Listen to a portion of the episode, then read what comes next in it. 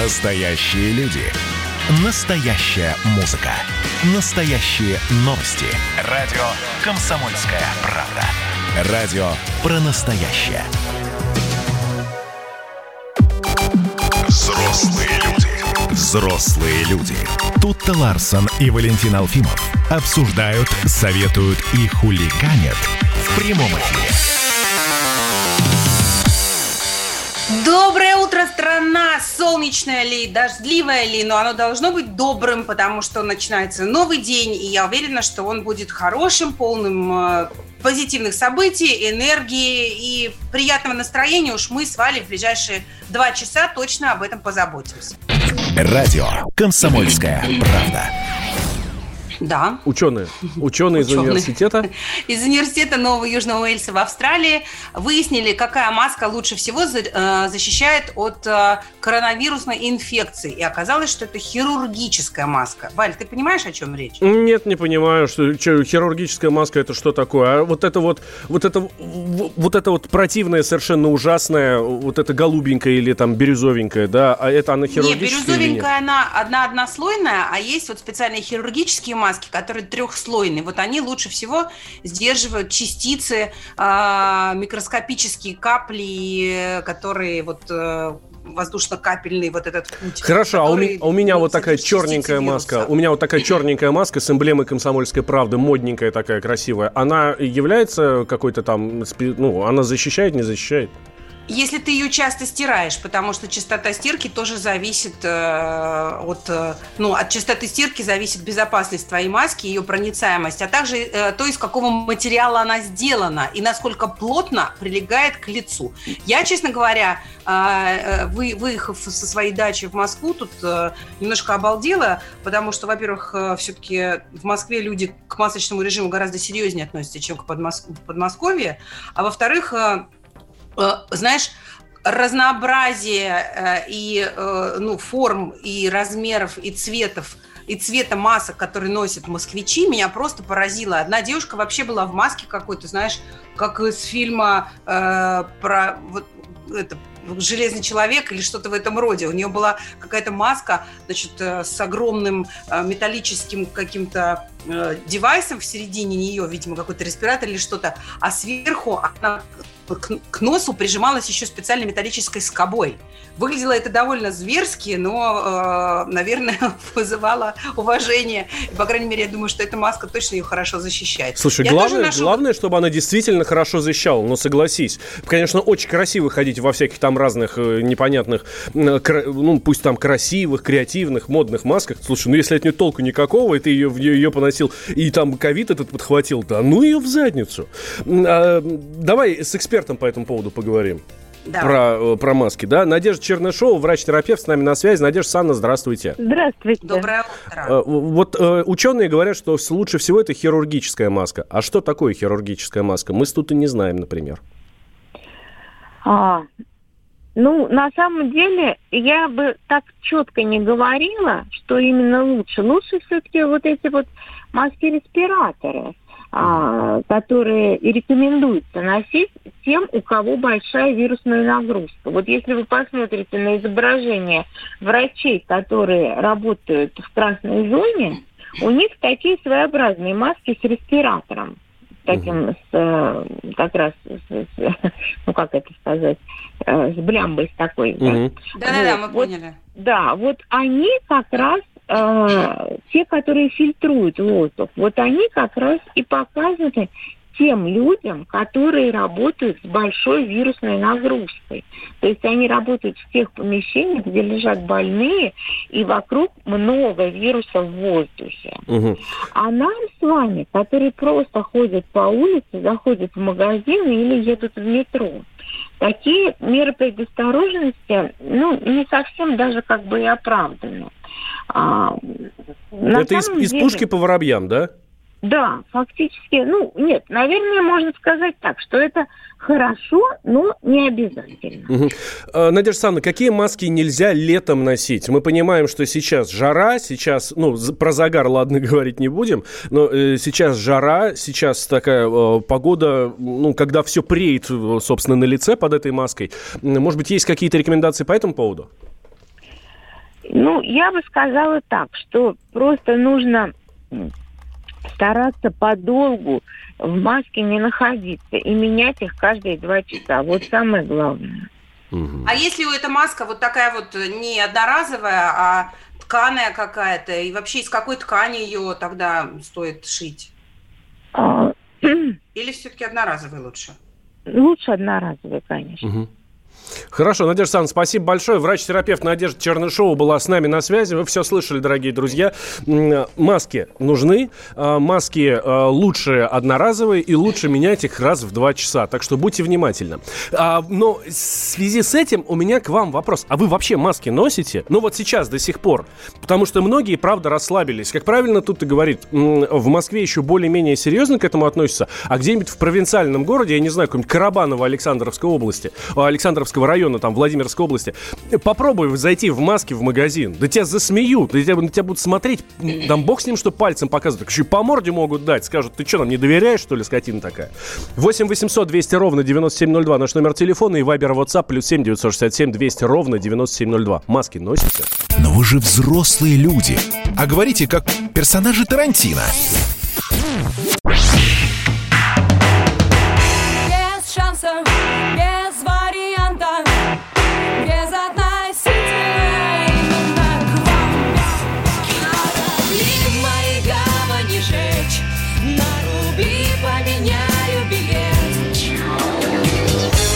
Случайно падали звезды, мои пустые карманы. Комсомольская правда. Радио поколения Земфиры. Взрослые люди. Тут-то Ларсон и Валентин Алфимов обсуждают, советуют и хулиганят в прямом эфире. И делаем это вместе с вами, дорогие друзья. Давайте к нам присоединяйтесь, подключайтесь. Спрашиваем мы вас, вы маски носите или нет? 8 800 200 ровно 9702 наш номер телефона и Viber WhatsApp плюс 7 967 200 ровно 9702. А, с, можно я тут да, воспользуюсь служебным положением и прочитаю сообщение мне адресованное? Александров вообще-то слушает вас. И что вы глупости, Валентин, несете? Э, во-первых, уважаемые слушатели, я знаю, что Александров нас слушает, и поэтому с большим приветом к, к вам и обращаюсь. Вы скорее получите по щам, если в магазине, да и в любом месте города скажете, что вы москвич, тут дачу приобрели. Слушайте, человек, который в Александрове или в Карабаново, там в соседнем, ходит в маске, по определению москвич. И именно поэтому, может быть, он может, ну, может и схватить по щем. Я как раз говорю о том, что никто маски не носит. В Москве, да, еще более-менее, хотя даже в метро расслабились. А так, в принципе, не носит никто. И меня, честно говоря, это немножко даже подбешивает. Смотри, мы по дороге в Саратов, мы ехали на машине, заезжали в Борисоглебск, зашли там в большой супермаркет, только на кассе я видела людей в масках. А, граждане вообще не соблюдают никакую дистанцию. И эти люди на кассе на, в масках, на... потому что их заставляют. Потому что они просто да, уйти на, не могут, да. На нас, которые в магазин зашли в масках, смотрели с очень большим интересом. И в Саратове я бы тоже не сказала, что я видела особо людей в масках. Ну, может быть, только совсем пожилые люди. Я, правда, не очень заходила в магазины. Но здесь, кстати, до сих пор сохраняются довольно строгие средства, э, строгие э, вот эти вот, ну, меры изоляции. Угу. Здесь до сих пор не работают ни фитнес фитнес-клубы, ни рестораны, только на вынос, только на верандах, на улице. Но, тем не менее, людей в масках на улице я тоже особо не видела. Честно говоря, вообще не представляю себе, как можно ходить в маске в 30-градусную жару. Ну, это очень некомфортно. 8 800 200 ровно 9702. Игорь к нам дозвонился. Здравствуйте, Игорь. А, здравствуйте. Доброе утро. Вы маску носите? Откуда? А, нет, не ношу. А, так, а вы откуда? Из Москвы. А, так, почему? А что маску не носите? Надо же. А, ну, я на самом деле вот большую часть вот этого именно жесткого карантина, да, я проработал курьером, а, и очень много находился на улице, в метро и так далее. И просто в определенный момент мне надоело это делать. Я перестал и как бы никак не заболел, не заразился и так далее. Вот, Игорь, вот а... мой, мой пример вам наука. Я маску перестал носить и заболел. Может, слышите?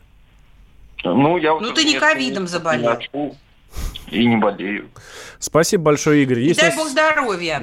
Есть еще звонок. 8 800 200 а, вот... ровно 9702. Да, что? Вот, где? Да, здрасте. Алло, здрасте. Как вас зовут? Нет у нас звонок. А, есть у нас да. звонок. Здрасте, как вас зовут? Меня зовут Валентин. О, очень приятно, тезка. Откуда вы? Из Челябинской области, город Копейск. Как в Челябинске с масками? Носят, носят сказать, вас там?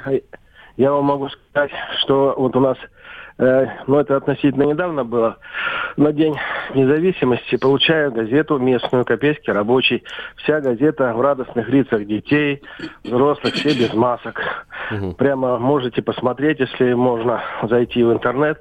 Прямо в газете опубликовано в то же время сообщение МЧС – приходят, что носите маски. То есть разнонаправленная информация поступает.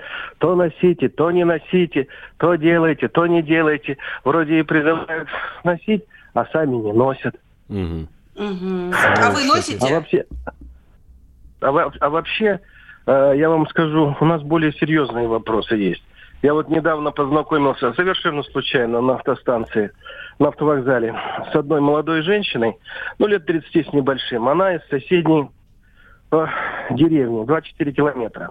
И? Так вот, Фроловка. Фроловка называется. А, так Фроловка, ну, ну понятно, конечно, так. Так меня поражает, поразило то, что он рассказал. У них питьевой, за питьевой водой они ездят к нам в город. Ну так полстраны так живут. Ну не в Копейск, конечно, ездят, но полстраны так живут, да, ходят на колонки куда-то, где-то набирают.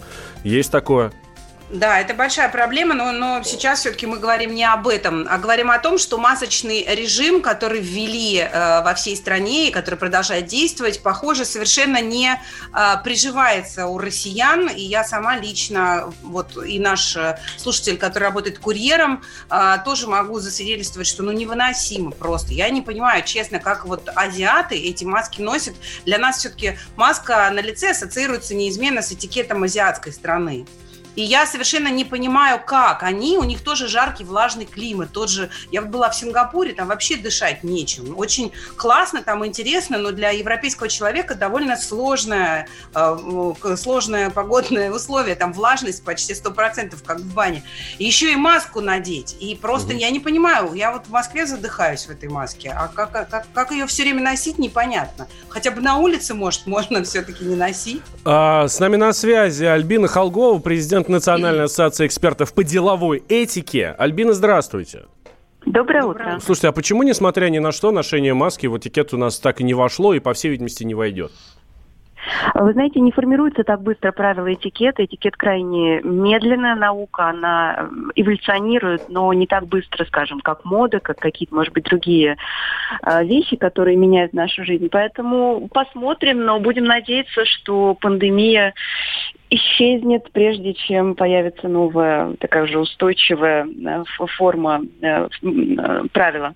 То есть вы Мне думаете... кажется, мне кажется, с точки зрения этикета, маска – это вообще очень неприятный предмет, потому что, ну, она закрывает, может быть, поэтому нам и не нравится. Даже если исключить чисто физические неприятные ощущения, что дышать нечем, она закрывает половину лица. Значит, ты не видишь э, там, ну, ты видишь выражение глаз, но ты все равно не понимаешь, что у человека на уме, что он думает, да, то есть есть вот я признаюсь, ощущение когда, закрытости. Вот я признаюсь, когда депутаты по телеку выступают и там стоят в масках, или помощники их сзади стоят в масках, меня это подбешивает. Правда, я смотрю на них и думаю, ну, что вы творите-то? Вообще непонятно, о чем вы разговариваете. Там, небось, язык нам показываете или еще чего хуже.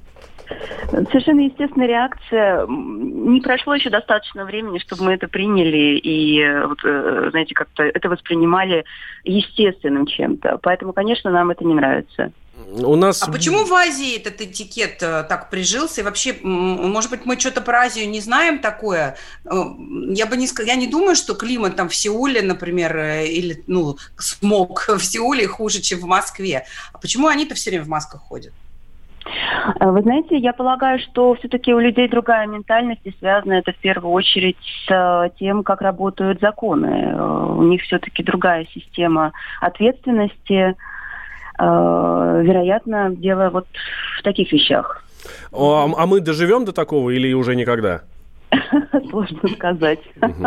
Хорошо, Сложно тогда сказать. А, можно ли сказать, какие нормы этикета у нас приживутся после того, как пандемия завершится? А, потому что вот и, идешь по работе, да, по, по офису, коллега тебе навстречу, вроде как руку ему тянешь, чтобы пожать, ну, потому что мужчина с мужчиной, все дела, вот, а он тебе, ну, в лучшем случае кулачок, в лучшем случае, или просто я тебе руку не пожму. Да, вы знаете, когда только началась пандемия, был ее разгар, очень многие говорили, что не вернутся в нашу жизнь прежние правила э, приветствия, объятия, поцелуй в щеку, там, с подругами, какие-то еще вещи. Но вот мы видим, что а, когда ограничения ослабли, то привычные способы приветствия э, да, в нашу жизнь вернулись. Может быть, пока не в полной мере. Но все будет зависеть от того, что скажут нам медики. Вот если через месяц они скажут, что опасности больше нет, угрозы для здоровья, то мы очень быстро вернемся к прежнему способу. Угу, да, обнимемся и поплачем. Пожатие, объятия. Да, да, Альбин, спасибо большое. Альбина Холгова, президент Национальной ассоциации экспертов по деловой этике, была с нами на связи. Вот народ пишет, ни в одном районе города не видел людей в маске в магазинах. В Санкт-Петербурге в метро эм, раз в месяц, э, месяц назад носили, сейчас процентов 20. В общем, во всей стране масочный режим... Но вы же взрослые люди.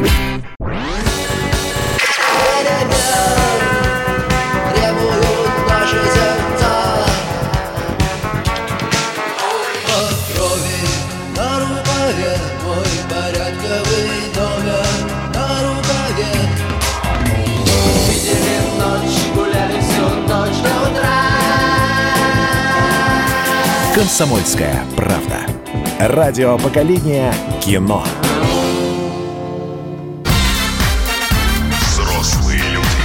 Взрослые люди. Тут-то Ларсон и Валентин Алфимов обсуждают, советуют и хуликанят в прямом эфире. И продолжаем это делать с огромным удовольствием. Валь, скажи, пожалуйста, как давно ты был в библиотеке? В детской? В детской, в А, течение года... какой-нибудь, не знаю, Слушай, в течение года может, ты читал в детской какие-то архивные издания. Нет, нет, не читал архивных изданий, к огромному сожалению, мне стыдно, честно, я вам это признаюсь. Вот, но был э, в библиотеке, да, правда, в детской, ну, за последний год, наверное, один или два раза. Но, правда, исключительно для, для того, чтобы книжки сдать. Вот, берут их без меня. Ага. Слушай, ну я вот последний раз в библиотеке так плотно сидела, только когда училась на факультете журналистики МГУ. А, Хотя у нас возле дома есть роскошная детская библиотека, центральная, государственная, но и туда мы тоже ходим скорее не за книгами, потому что книг у нас и так дома очень много, а на всякие интересные мероприятия, выставки и так далее. Но, тем не менее, а, видимо, библиотеки становятся центром притяжения россиян, потому что на них обратил внимание Минкульт. Это же праздник, слушай, это же так книги. хорошо. Это не какие-нибудь там, не знаю, там кабаки ночные бордели, а это библиотеки. Мы снова станем самой читающей нацией на, на свете. Вот. Но есть нюансы. Минкульт запретил библиотекам выдавать книги с маркировкой 18+, детям.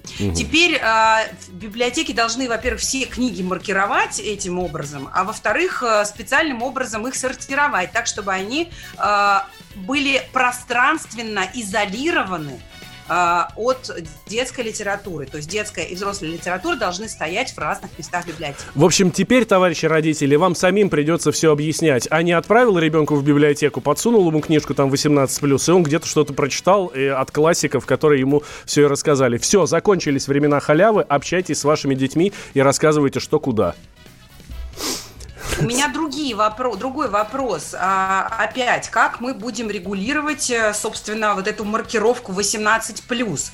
По, по сути, вся классика, которую мы в школе учили и читали до 18 лет точно, э, содержит всякие непотребности.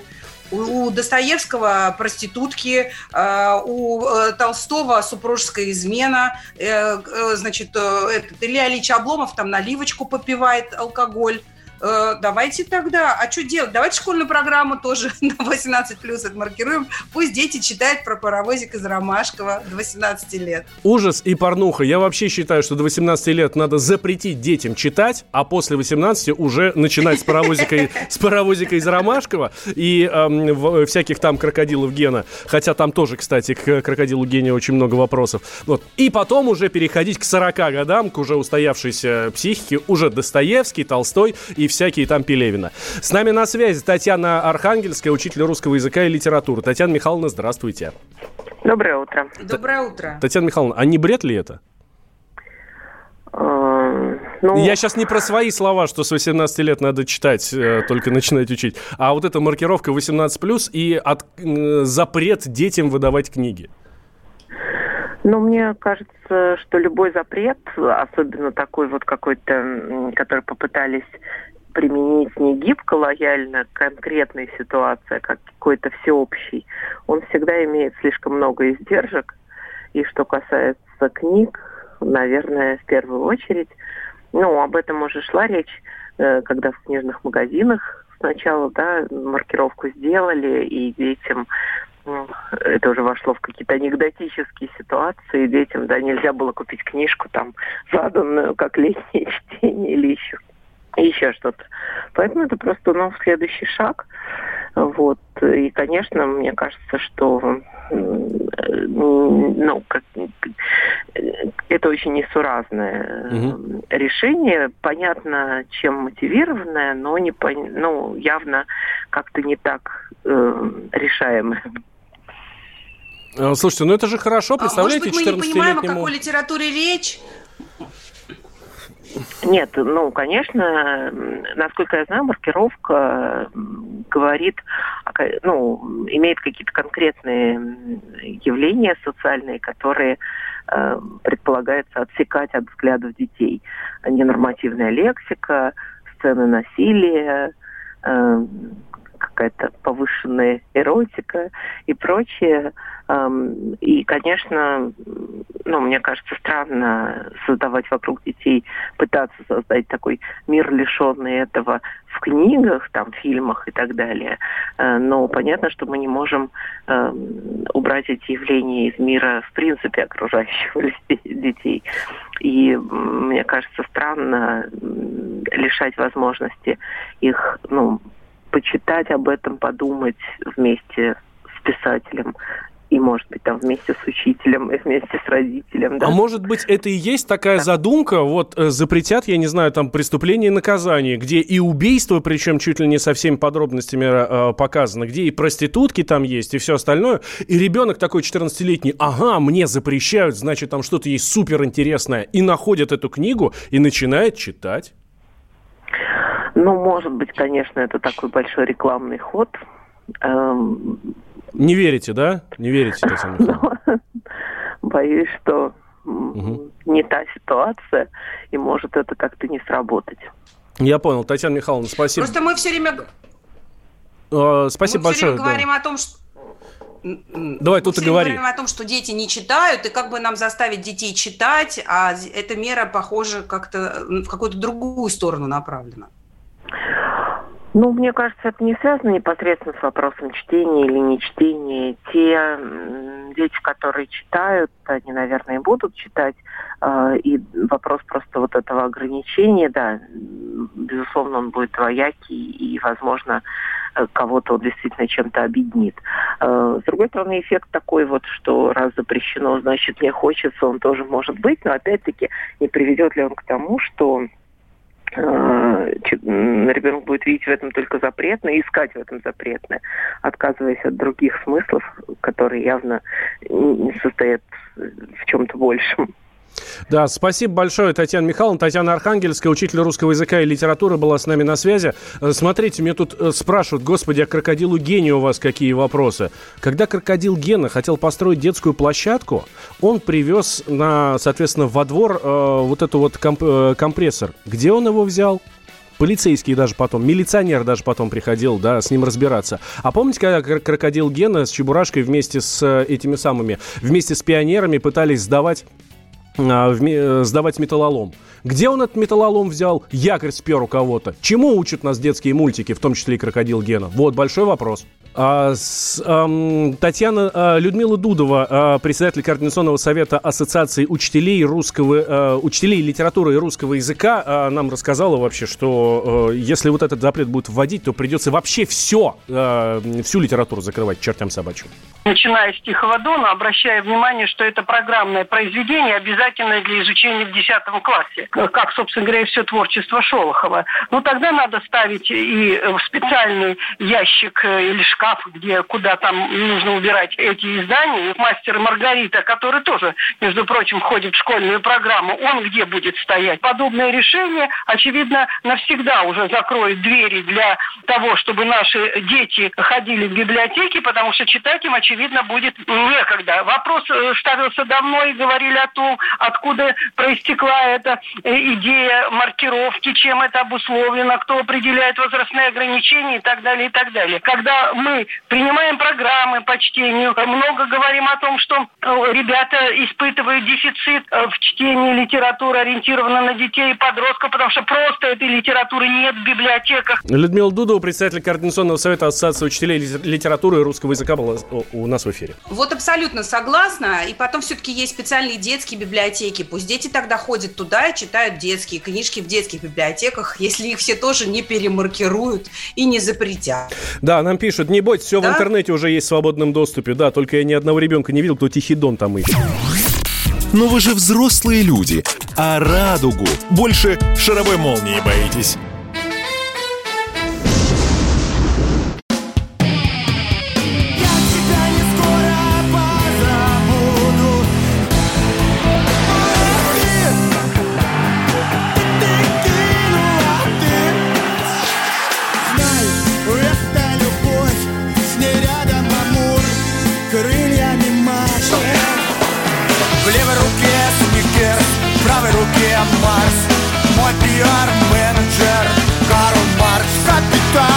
«Комсомольская правда». Радио поколения Ляписа Трубецкого. Взрослые люди. Взрослые люди. Тут-то Ларсон и Валентин Алфимов обсуждают, советуют и хуликанят в прямом эфире. Возвращаемся, Возвращаемся в прямой, прямой эфир. Радио «Комсомольская правда». Я Валентин Алфимов, и тут еще тут э, рядом со мной Тута Ларсон. Э, про книги говорим. Книги 18+. Тут на меня набросились. А что вам не нравится «Крокодил Гена» с Чебурашкой? Ну, я вам сказал уже, там очень сомнительные ценности. Очень сомнительные ценности нам преподносятся. И вот еще нам пишут из Полтавы, наш слушатель постоянный. Я бы запретил Буратино. Ну, там, «Золотой ключик», неважно совершенно, да? Это не сказка, а извращение. Карабас-барабас с плеткой бьет кукол. Да, так, а, а народные сказки, это вообще ужас. Там... Э, Белоснежка и семь гномов, Баба да. Яга терешечку хочет съесть. Это просто кошмар. Сплошное извращение, убийство, насилие и даже каннибализм. В общем, э, скорее всего, как пишет наш слушатель, через 50 лет книги будут стоить ого-го. Начинаем собирать библиотеку, а библиотеки, скорее всего, превратятся в музей, потому что действительно большинство людей уже давно скачивают литературу в сетях. И в такой да, ситуации на первое место что выйдет? Мультики, Мультики всякие. Да, э, и вот э, тут исследование проводилось эм, среди больше чем 60 тысяч респондентов в 43 странах мира. И знаете, какой сериал, э, мультипликационный сериал вошел в пятерку? Это «Маша и медведь». А Маша и Медведь стали одним, одним из лучших мультипликационных шоу в мире, с чем я вас, друзья, и поздравляю. Вот. А, Наконец-то мы не только в области балета впереди планеты всей. И не чебурашкой единым. Да, ты знаешь, ну, у меня есть, э, я ездила в пресс-тур с итальянской журналисткой, потом подписалась на нее в э, Инстаграме и была э, дико изумлена, когда увидела, что ее ребенок там играет куклой Маши, угу. и у них какая-то куча, у нее какой-то э, каких-то одежда с символикой мультфильма. Я говорю, ничего себе, вы смотрите Машу Медведя? Она говорит, да, вот у меня ребенок фанат. То есть Маша Медведь каким-то удивительным образом пробилась через все культурные коды, через все архетипы, через все исторические э, там, я не знаю, условия, в которых и условности, в которых росли дети в разных странах мира, там, от Китая до Перу, и этот мультик действительно всех трогает и всем детям интересен. Ну, есть чем гордиться, да? Это правда, да. Э, смотри, мультфильм вошел в пятерку лидеров для аудитории девочек до 6 лет в мире, а также в пятерку лидеров среди аудитории мальчиков и девочек того же возраста в Латинской Америке и в Европе. Вообще, в, в прошлом году Маше с Медведем исполнилось, между прочим, 10 лет. Уже тогда, не хухры-мухры. Мультик этот переведен на 39 языков, и это единственный российский анимационный проект, который на сегодняшний день удостоен четырех бриллиантовых кнопок. Это, это суперские награды на YouTube, которые там, в общем, это что самое главное, самое главное главное. Вот. Да, а... там у, у канала Маша и Медведь подписчиков больше, чем у Ким Кардашьян в Инстаграме, мне кажется, гораздо. И, кстати, я еще хотела сказать, что у них сейчас выходит новый сезон, и, видимо, вся эта вакханалия вокруг нашего сериала, в хорошем смысле слова вакханалия, продолжится. Да, а одна из самых просматриваемых серий в Ютьюбе, причем э, это одна из самых просматриваемых серий не только Маши и Медведя, а вообще среди всех мультипликационных э, серий, это э, серия «Маша плюс каша». Вот я сейчас специально открыл YouTube, она 8 лет назад была загружена. 4 миллиарда 300 миллионов просмотров. Гангнам Стайл нервно курит в стороне. Слушай, ну и слава богу, это все-таки нормальный какой-то адекватный контент. А кто же делал это, делает этот сериал? Ты в курсе? Э, наши ребята, питерские, по-моему. Я, правда, не уверен, что питерские, но это наша студия, Анимакорд, по-моему, называется. А, Наталья а, Мальгина, режиссер мультсериала «Маша и Медведь», нам рассказала, откуда такая популярность у этого вот животного и у этой непослушной девчонки модель взаимоотношений взрослого ребенка, она считывается, я думаю, что в любом обществе, в любых культурных кодах. Ну и то, что нет такого языкового барьера, потому что у нас ну, процентов 90 наших серий это чистая пантомима, поскольку медведь у нас не разговаривает. Ну, какие-то там рыки, хмыки. Разговаривает у нас только главный герой Маша. Ну и иногда Даша, ее сестра, присоединяется. Вот на остальное мы отыгрываем именно как в качестве пантомимы. И это дает возможность преодолевать языковой барьер. Это была Наталья Мальгина, режиссер мультсериала «Маша и медведь». Ну и надо сказать, что действительно э, этот мультик э, э, почему-то трогает сердца и мальчиков, и девочек, да, и вот это очень интересно. У меня, например, дети его с удовольствием смотрят, хотя э, старшая моя дочь давно вышла э, из этой возрастной категории здесь упомянутой, и младший сын, которому 5 лет, и он мальчик, да, он тоже смотрит. Ну и знаешь, надо сказать, что, конечно, Алина Кукушкина, которая озвучивала Машу многие годы, наверное, все-таки все-таки действительно создала особую ауру, особую прелесть придала этому мультфильму, потому что она совершенно гениальная и э, говорит, и поет, и она смешная, и она очень вписалась своим голосом в этот образ. Э, конечно, ну что, ну, может быть, нас сейчас кто-то с тобой заподозрит в предвзятости, что мы рекламируем что-то, но мы на самом деле просто очень гордимся нашими российскими режиссерами и нашим российским мультиком, который покорил весь мир. Это правда, это правда правда. А, дорогие друзья, а вы какие мультики показываете своим детям? Там Машу и Медведь или э, что-то, например, не знаю, там фиксики, смешарики? Или, может быть, предпочитаете что-то зарубежное? Я, например, в детстве, ну, понятно, тогда у нас не было вот мультсериалов больших, хороших, российских. Я очень любил Том и Джерри. Сейчас Том и Джерри, конечно, уже не те. И я только уже в серьезном возрасте узнал, что я очень люблю серии Том и Джерри там с 60-х годов. Да, то есть даже не 80-х, 90-х, а с 60-х вот оттуда. Кассета была трехчасовая, до, до дыр затер ее. А, плюс 7 967 Знаешь, 200 а ровно 9702 наш номер вайбера и WhatsApp для ваших сообщений. Да. А мне интересно другое. Вот я, когда послушала Наталью Мальгину, режиссера мультсериала э, «Маша и медведь», она заговорила о том, что вот эта модель отношений взрослого и ребенка, которую они экстраполировали в сериал, она понятна на любом языке, в любой стране. А вот мне интересно, вообще пользуются ли мультипликаторы услугами психологов, прежде чем создавать свои продукты и э, придумывать сюжеты, и вообще какую-то вот генеральную линию вырабатывать, да? Ведь это гениальный ход, действительно, сделать мультик про отношения взрослого взрослого и ребенка. Но надо будет покопаться в эту сторону, потому что, а, с моей точки зрения, было бы очень здорово и правильно для тех, кто создает детские продукты, консультироваться у детских же психологов, чтобы эти продукты были не только хорошо продаваемы, но еще и как-то позитивно сказывались на психике детей, да и родителей, которые это все смотрят. Потому что ведь, а, если твой ребенок смотрит какой-нибудь мультсериал, то ты вынужден это с ним смотреть, а еще у детей же какая манера? Они же все по 200 раз смотрят одно и то же.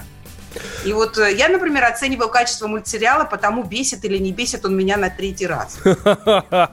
Вот нам слушатель пишет как раз по этому поводу. «Синий трактор» смотрел сын а с двух до трех лет, не переставая, подпевал всем песням. А параллельно еще «Три кота». Слушайте, ну «Три кота» даже я сейчас смотрю.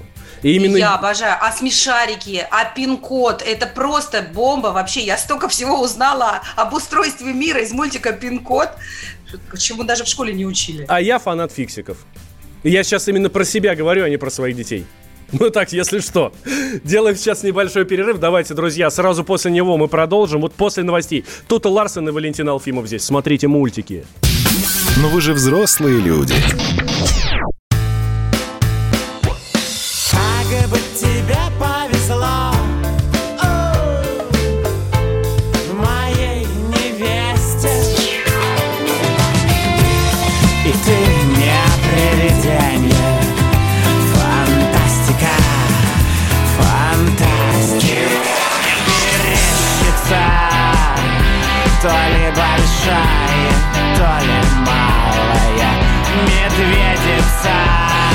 Комсомольская правда. Радио поколения Мумий тролля.